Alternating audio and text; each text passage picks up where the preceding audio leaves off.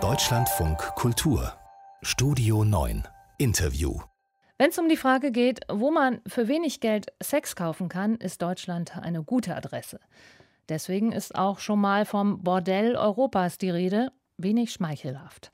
Aber Fakt ist, Deutschland hat eines der liberalsten Prostitutionsgesetze innerhalb der EU, auch wenn Bordelle eine Betriebserlaubnis brauchen und Prostituierte sich registrieren müssen. Eigentlich. Aber wer will das überprüfen? Schon lange wird auch hierzulande über ein Prostitutionsverbot diskutiert. Nun bringt es die Frauenunion der CDU erneut auf den Tisch und fordert gleichzeitig eine gesundheitliche und psychologische Betreuung für alle Aussteigerinnen. Ist es dafür endlich an der Zeit? Fragen wir Nadine Mersch, zuständig für Sozialpolitik und Öffentlichkeitsarbeit beim Sozialdienst katholischer Frauen. Einen schönen guten Tag. Guten Tag, Frau Dittmar.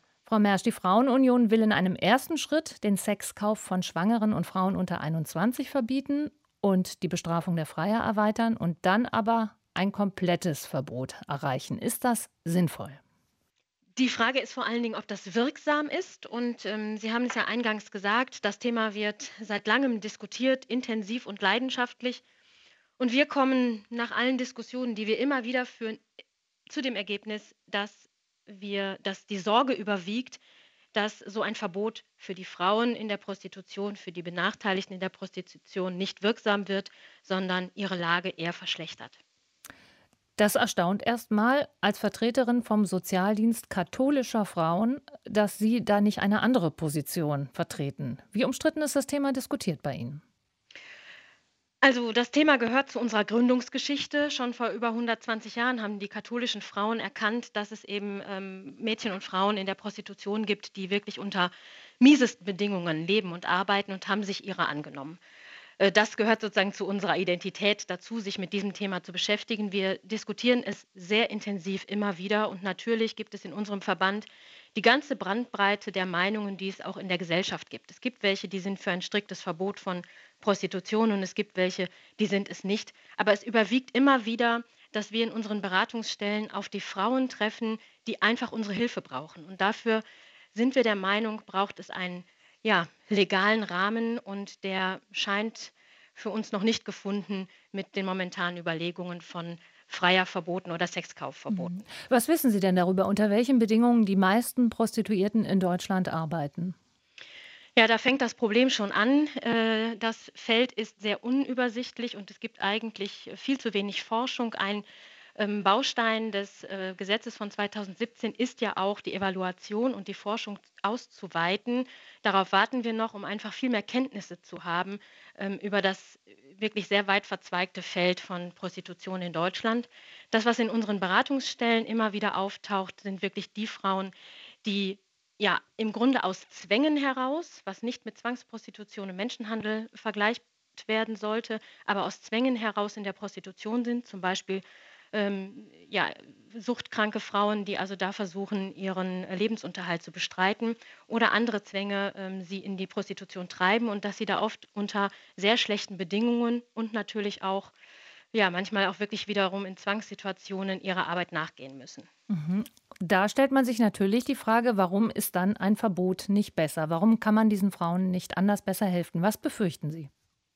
Also wir befürchten, dass die Arbeit, die vor Ort gemacht wird, dadurch erschwert wird. Ähm, es ist ganz wichtig, dass ähm, die Beratungsstellen, die ja vor allen Dingen auch sich mit den Frauen am Straßenstrich beschäftigen, dass die ein, ein offenes und auch wirklich vertrauensvolles Verhältnis entwickeln können zu den Frauen.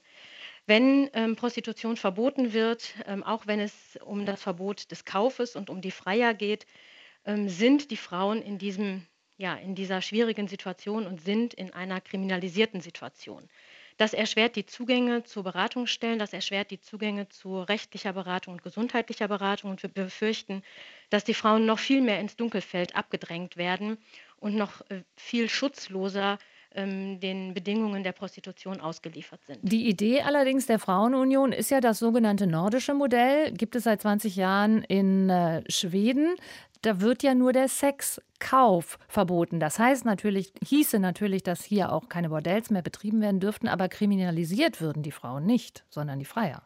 Ja, direkt kriminalisiert würden sie nicht, aber natürlich gehören sie ja zu dem Geschehen dazu und wären also sozusagen auch in diesem, in diesem Spannungsfeld. Und heute ist es ja eben ganz wichtig, und das war ja auch das Ziel des Gesetzes von 2017, ähm, mehr Schutz für die Frauen zu ermöglichen, ihnen mehr Selbstbestimmung zu ermöglichen und ähm, ihnen auch vor allen Dingen zu ermöglichen, sich gegen Freier, die äh, Gewalt ausüben oder andere gewalttätige Situationen besser zur Wehr setzen zu können. Dafür aus unserer Sicht braucht es eben diesen eher öffentlichen und legalen Rahmen oder es ist zumindest, haben wir den Eindruck, noch kein besseres Modell gefunden worden. Und das sogenannte nordische Modell, das Sie ansprechen, da gibt es ja auch schon einige Evaluationen dazu, belegt ja noch nicht aus unserer Sicht ausreichend valide, dass es wirklich auch ähm, die Situation der Frauen verbessert. Mhm. Jetzt fordert die Frauenunion ja auch eine gesundheitliche und psychologische Betreuung für Aussteigerinnen. Braucht es, wenn man das wirklich will, vielleicht noch mehr? Müsste man sagen, äh, man muss den Frauen auch insofern helfen, dass man es schafft, sie wieder oder viele von ihnen